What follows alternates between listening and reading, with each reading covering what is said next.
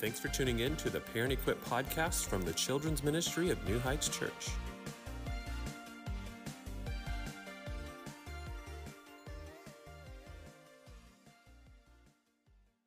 First off, I just really want to thank you guys for allowing me to be here.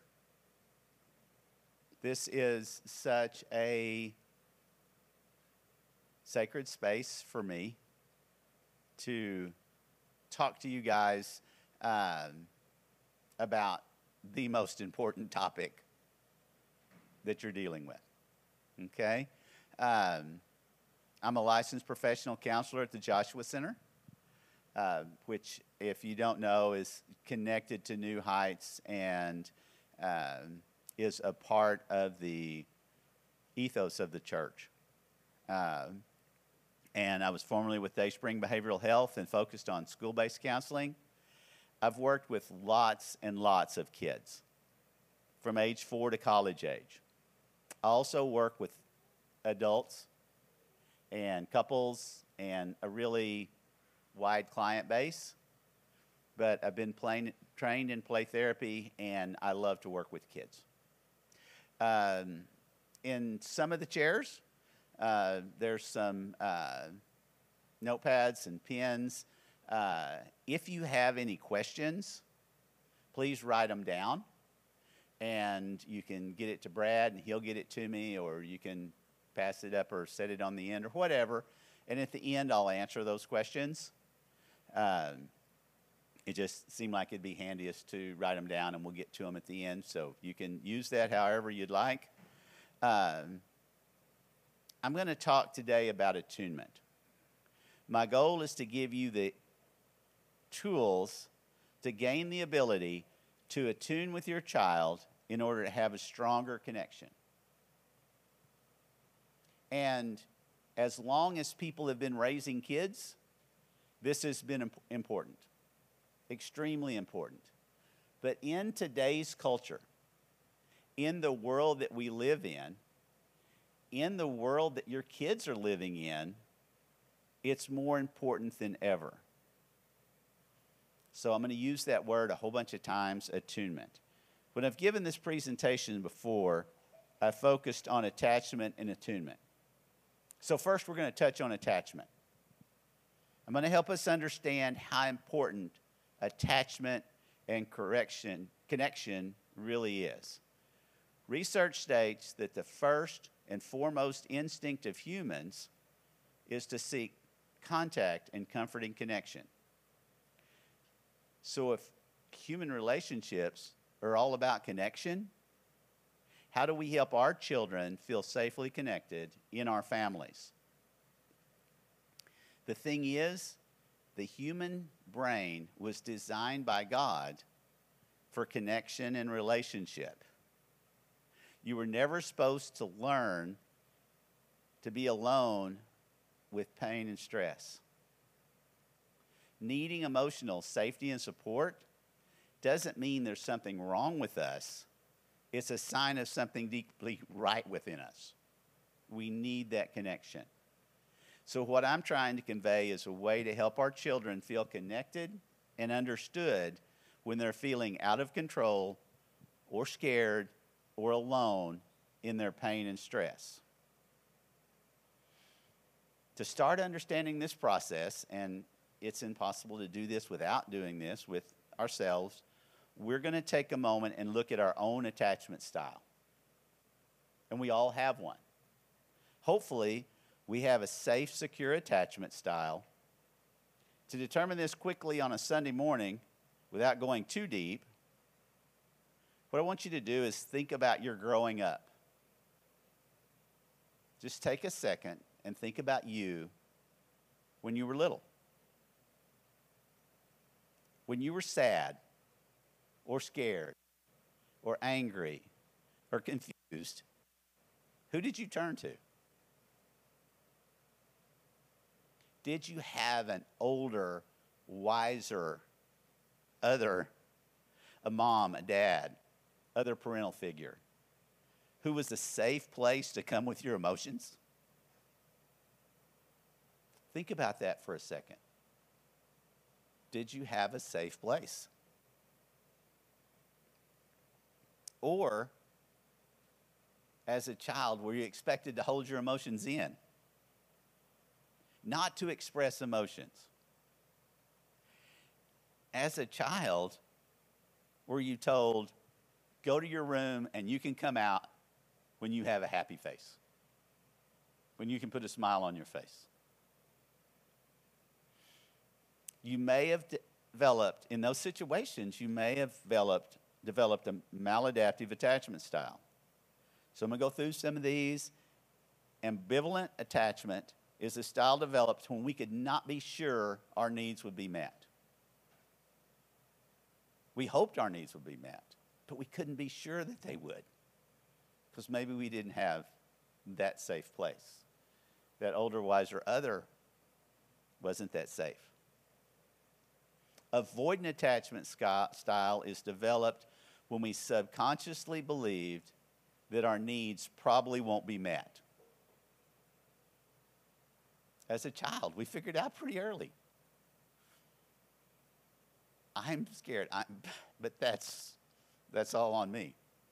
Nobody's there to help me. Our needs won't be met. And those kids often develop and, and be disengaged as adults and insecure. We develop disorganized attachment when we were severely confused with no strategy to get our needs safely met.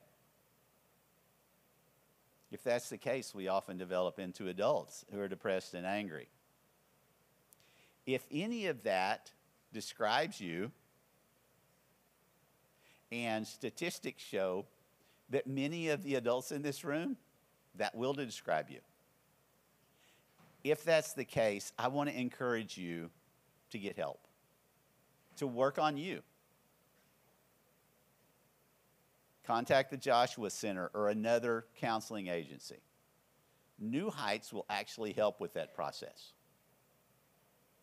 I'll just throw him out there. Talk to Brad Ringer and say, hey, I, I need some help with counseling.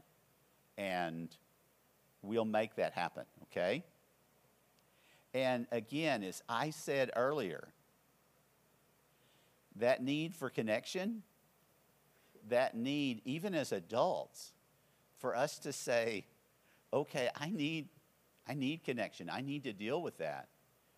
That's not a sign of something wrong.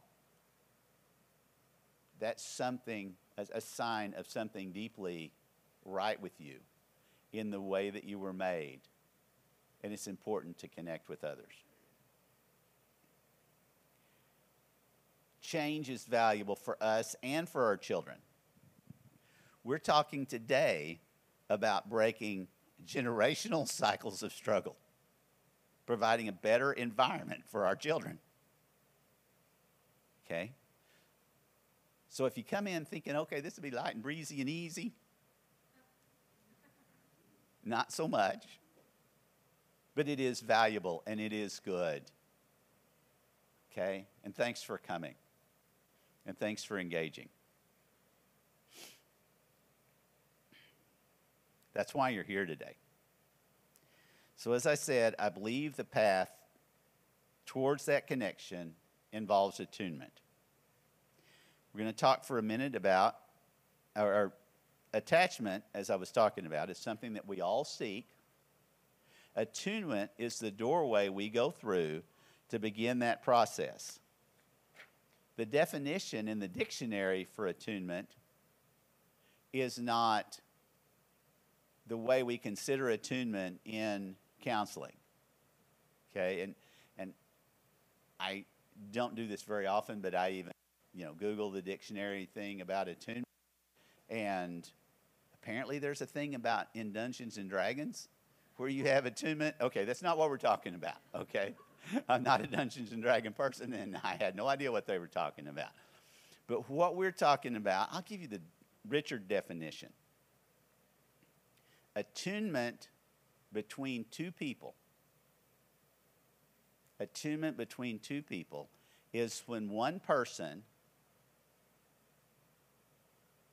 sees the other is in some kind of distress, some kind of upregulation, and they're able to empathize with that person. They're able to empathize and not just empathize with them, but to tell the person, reflect back to them, communicate hey, I understand that you're upset. I see what you're feeling. I feel what you're feeling. I understand. And you communicate that in a way that they understand that you understand. They get it that you get it. And then that's attunement. Okay? When they get it that you get it, that's attunement. And that is when connection starts. So, that and all that that I just said, we're going to dive into the empathy part. And I'm going to ask Brad to fire up this video. Some of you guys may have seen it. Uh, it's by Brene Brown, uh, very respected counselor type book writer and all that. So. So, what is empathy? And why is it very different than sympathy? Empathy fuels connection, sympathy drives disconnection. Empathy, it's very interesting. Theresa Wiseman is a nursing scholar who studied professions, very diverse professions where empathy is relevant, and came up with four qualities of empathy perspective taking, the ability to take the perspective of another person or, or recognize their perspective as their truth, staying out of judgment, not easy when you enjoy it as much as most of us do. Recognizing emotion in other people and then communicating that. Empathy is feeling with people. And to me, I always think of empathy as this kind of sacred space when someone's kind of in a deep hole and they shout out from the bottom and they say, I'm stuck, it's dark, I'm overwhelmed. And then we look and we say, hey, climb down. I know what it's like down here, and you're not alone. Sympathy is, ooh, it's bad, uh-huh. Uh, no. You want a sandwich? Um, empathy is a choice, and it's a vulnerable choice, because in order to connect with you, I have to connect with something in myself that knows that feeling. Rarely, if ever, does an empathic response begin with at least. I had a, yeah. And we do it all the time. Because you know what? Someone just shared something with us that's incredibly painful, and we're trying to silver lining it. I don't think that's a verb, but I'm using it as one. We're trying to put the silver lining around it. So I had a miscarriage. Oh, at least you know you can get pregnant. I think my marriage is falling apart. At least you have a marriage. John's getting kicked out of school. At least Sarah is an A student. But one of the things we do sometimes in the face of very difficult conversations is we try to make things better. If I share something with you that's very difficult, I'd rather you say, I don't even know what to say right now. I'm just so glad you told me. Because the truth is, rarely can a response make something better.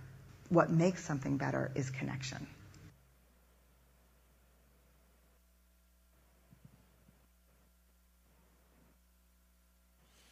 Okay, so that us about the empathy. Extremely important. And I love the way that she in that video that you have to be vulnerable to go to that place and be empathetic with someone else. And guys, that's even true with our kids. This process is going to be filled with vulnerability as you get on that level and you're empathetic with your kids, you're vulnerable and it's hard. And even that counselor guy, he started this whole thing out with remember back when you were a kid and it was hard. And that's real. Because when you got a four year old dealing with something, how it was for you when you were four, that comes up. The head went away. Okay?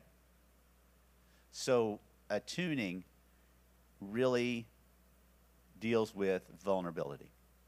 Okay? And to be vulnerable to see progress. Another part of this attunement process is co regulation.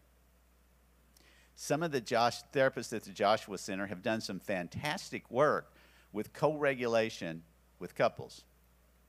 Okay, so grab this part. What I mean by co regulation is when we are angry or sad or emotional, we get in a heightened state. And there's a whole bunch of brain science about that. I'm not the brain science guy, but it's a real thing. And when we're in that heightened state, we need to regulate. We need to deal with that. We need to come down. And we're often told to calm down, to get control of ourselves. Some of us, as we said, as kids, were told, go to your room and don't come out until you have a smile on your face. That's only possible by pushing down and not dealing with those emotions. Okay? Being told to calm down rarely causes anybody to calm down. And co regulation is different. Um, I'll give her credit, Julia Conroy. She's a PhD at the Joshua Center. She just did a bunch of research with this with couples. Okay? And this couples work relates a lot to what we're doing because it is with attunement and connection. So the co-regulation part, she did the research where she had some very expensive watches that couples wore. Both of them had the watch, and it was hooked to a computer, and it was monitoring their heart rate and their breathing and their bodily functions, and where it could measure that regulation. And they were highly regulated. When one was highly regulated, if left alone, left alone with their emotions, or they just talked about it, and their partner didn't respond, they didn't regulate. They stayed up there. But if the other partner was able to go to that emotion with them, to have empathy, to go to that hard place, like in the video, to feel what they were feeling, and verbalize that it made sense that they were so upset attune with them. The heart rates, whenever the other partner was going to that place, their heart went, went up too. Okay? But when they attuned, whenever they were able to communicate, I understand why you're so upset. I get it. And they understood that they got it. Heart rates and bodily everything. They could measure with the watches that everything went down. You know, Julia said you can literally feel, and I've, I've felt it before, the peace in the room. They get it. And the thing doesn't go away. It's just there's somebody there with you as you deal with it. Okay? That is with couples. So, what we want to do is work towards that same type of attunement, but a little different because it's parent and child. We work towards that very goal of attuning. And when I say it's different with couples, they're on an equal playing field with children, this is very important. You're not on an equal playing field. You're the older, wiser other, the safe place. And it doesn't matter how old they get or how young they are, it's not healthy for your kids to be your safe place. It's not, they're not designed to attune with you. you are designed to attune with them. Okay? So I'm going to tell you guys a story. Um, this probably be the only story, which is kind of amazing for me because I love to tell stories. But I have a couple of grandsons that are brothers, Luke and Josiah, and they're 10 and 12 now and really cool. But back whenever they were four and six, they loved to go on adventures with Big Dad. And that's what they call me, Big Dad. They love to go on adventures. And one of these adventures, it's not very complicated, we would go and park on the Greenway, and then we would hike, walking on the Greenway, for a mile and a half or so until we got to where there was a bunch of food trucks. And one of the food trucks had really, really cool ice cream of all different flavors. And we would have ice cream, and then we would hike back to the car. They loved it. They loved it. So you think about that. I've got the six year old boy and the four year old boy, and I explain to them every time okay, guys, we're on the Greenway. See this yellow line right here? These, these yellow stripes? Stay on this side. Because there's a lot of people on the Greenway. There's people walking and riding bicycles and people with their dogs. So you stay on your side, okay? Stay on your side. And they would for like 45 steps. And then they would be on the other side. I mean, it was kind of a constant. Hey, hey, guys, stay on the side, stay on the side, stay on the side. And that was typical. I mean, I, I wasn't thinking, okay, there's something really bad about these boys because they're not staying on their side. They also didn't always stay on the track and they run over into the trees and down by the creek and all that stuff.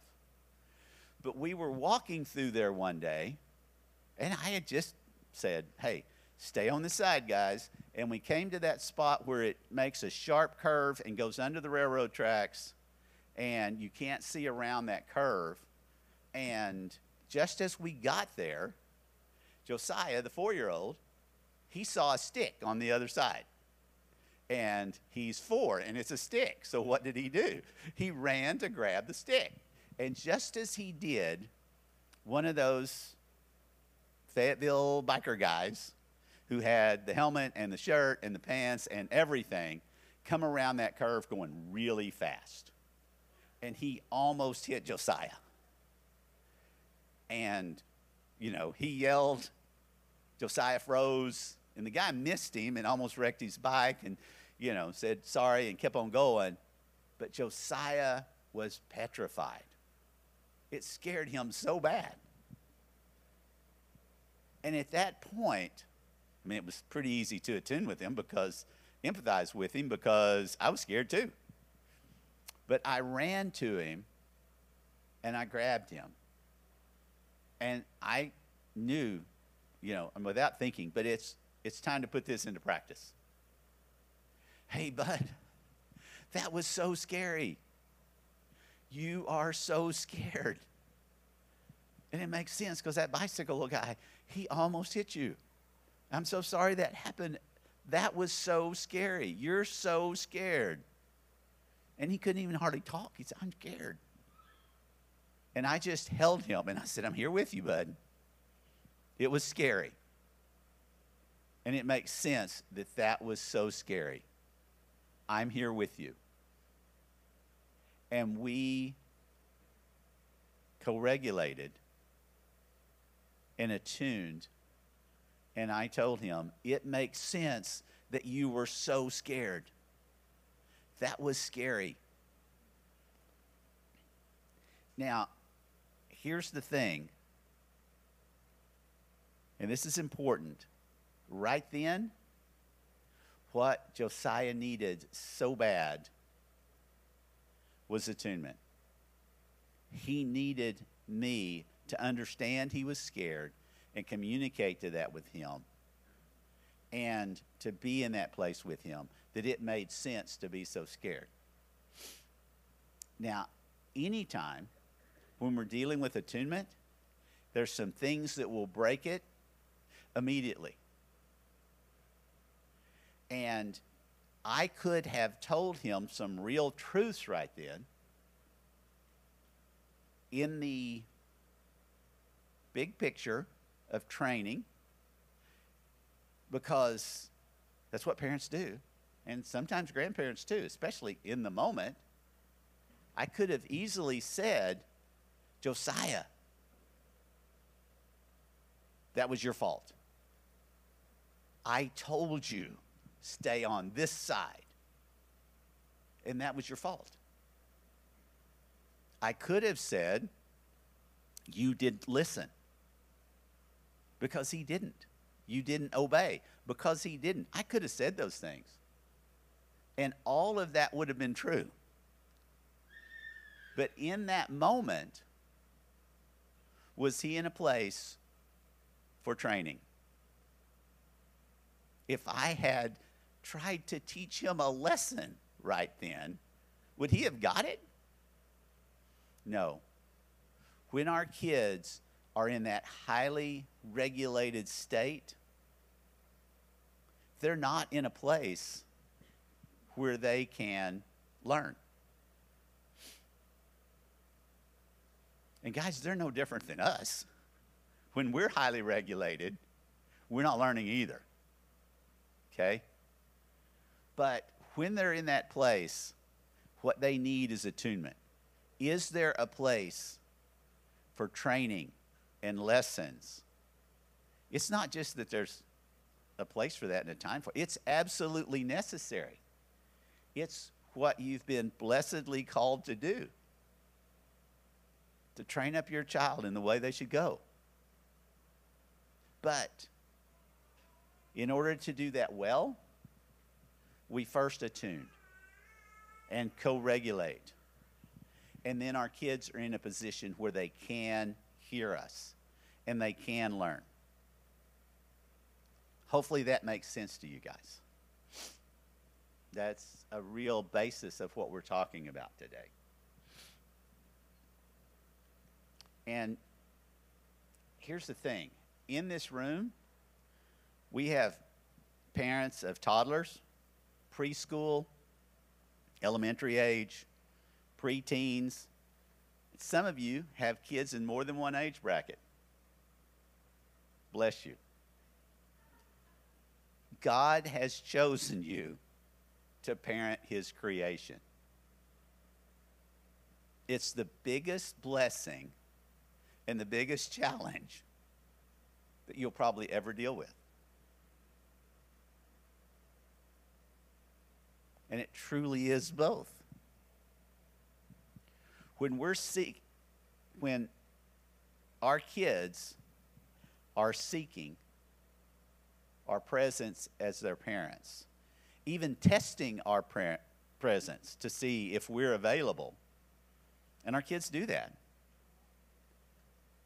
They're testing to see if we're attuned. Different ages act differently. Our toddlers, they may cry, act out by throwing fits or even tantrums. When they were babies, they cried because they were hungry or they needed changed. When they were uncomfortable in any way. And we, as parents to that baby, we responded. And at that time, that attachment bond was being formed. We were saying, Oh, I see you're hungry. Let me feed you. Let me hold you close. You're really tired. Let me rock you. And while that may have been exhausted, exhausting, we were e- able to meet that baby's needs and attune with what they were feeling. It was exhausting and hard, but maybe a little more simple those times because they grow up. With our preschoolers, the need for attunement and attachment is so strong. Those preschoolers, they're beginning to explore the world. They can often be angry, sad, scared, have other emotions. How we respond as parents helps build on the attachment bonds they started forming as infants. When we have that angry preschooler, it is important for us to have empathy for what they're feeling and communicate that to them. For example, we respond with, I see you're so angry. You're really mad. I know you didn't want to break your toy. You love that toy. To empathize with them and do it in a way that they understand that you get it. Or you might say, You're really sad. You love that toy. It makes sense that you're sad. At that point, we're attuning with our child, not fixing the situation. As parents, we fix. That's part of the job description. But for us to fix without validating the emotions of our child does not foster attunement.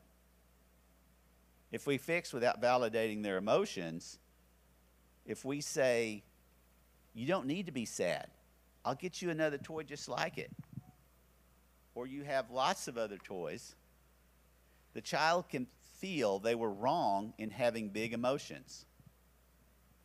Or they may feel if I share my emotions, they won't be heard. Now, understand, your preschooler's not thinking this, it's very subconscious. But they learn. They learn to keep their emotions in. And I understand, having been a parent and a grandparent, sometimes the situation is the child's fault. They put their squishy in the bathtub or even the toilet, and then they're really sad because it's not squishy anymore. It's natural consequences that the toy's not the same. And you can point that out, it's true. But will pointing that out right then create attunement? Probably not. There's a time for training and learning, as we said, but first, attune. In this room, we also have parents of elementary age children. They've entered into a whole new big world. They have more responsibility and more things that can bring on those big emotions. Many things happen when you, their safe attachment figure, is not with them. And that's new. How can we attune to that elementary school child? We can be their safe attachment figure by letting them know if anything is hard, they can talk to us about it. We're curious, even investigators, to find out how they're doing and let them know that they can talk to us. We're their safe spot. So we're going to self reflect a moment again. When you're in elementary school, who was your safe attachment figure? Did you have anyone? Interestingly enough, if you had one, you probably didn't realize it. That's one thing about kids that age is their experience is their experience and they are at that age in that place where they think their experience is everybody's experience. You know, they can have that thought. Well, everybody's mom fixes them a snack when they come home. My mom does. They they have that feeling that and you may have had that feeling. But as you look back, did you have a safe attachment figure? with our kids today, it's important that we hear them, affirm those emotions, help them understand we have empathy for them, attune with them. Again, that co regulation time is not the time to fix or invalidate those emotions. Middle school, preteens, that's another whole new world. You guys, I talk to school kids all the time. And it is, our culture is so rapidly changing and things happening. The college students today didn't have to deal with things in middle school that middle schoolers in 2024 have to deal with. Things are changing that much. That's, that's college students. That's not parents or grandparents. I mean, things have changed so much since you guys were in middle school. Middle schoolers now have to declare what pronouns they'd like to be called by. Social media is a thing. Having a phone is a thing. Middle schoolers are old enough to remember the pandemic. And older elementary school kids are too. And they need to attune. Those middle schoolers need to attune. They need to understand that they're not facing this changing world, all these new big things. They're not having to deal with that alone they have a safe, secure attachment figure. You guys. They need to know. And, you know, it may bring up stuff for you guys of this is so hard. But it's important for them to know that you understand that they're dealing with those big emotions and that you're there and that you're safe. With high schoolers, it's even more intense. Our teens are confronted with issues that their minds are not ready for. And it may freak you out a little as a parent of a high schooler because your mind not be, may not be ready to deal with it either. But here we are. So we need to be there also for our teens to investigate, to attune with them, validate their emotions, and communicate that no matter what they do, we could not love them less. Okay? And this goes for all ages, but it's something that teens are dealing with so much as they deal with performance and where they're at, it's very important to find the balance as parents in setting positive, high expectations for our children at all ages, and then celebrating the accomplishment. It's a wonderful part of raising children and being a parent. But so is communicating to them that our love for them is not based on performance. We don't love them less when they fail.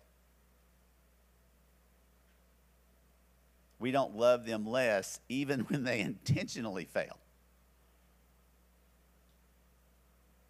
When they do something wrong and it's intentional and you can see it. But you don't love them less. And guys, I know that sounds hard we are emotional beings too. And that's hard. The good thing is, we have a great eternal example of that. Jesus does not love us less when we fail. His love for us, pages are sticking together.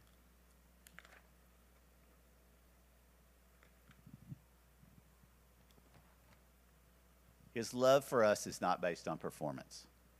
It can't be. Now, I know that's a hard standard to live up to, but how do we do that? We attune. When our child misses the game winning free throw, we mourn with them. We let them know that we see how hard that is for them and let them know our love for them is not based on performance and when we lie to, when they lie to us. And we have to punish them. we still attune with them. We let them know that we see they're in a hard place. They're embarrassed, and they realize there are consequences. But that does not change our love for them. And attuning is letting them know that our love for them is not based on performance. And we're still their safe place, even when they fail. Okay? So I realize I've said attune and attunement about 700 times today. I hope that's not overwhelming. I'm cheering you on. I want you to know that so much. I'm cheering you on. You're in the trenches. You're doing the work God's called you to do. And it's good. Thank you for being the parent to your children. Thank you for coming here, for wanting to learn. Thank you so much.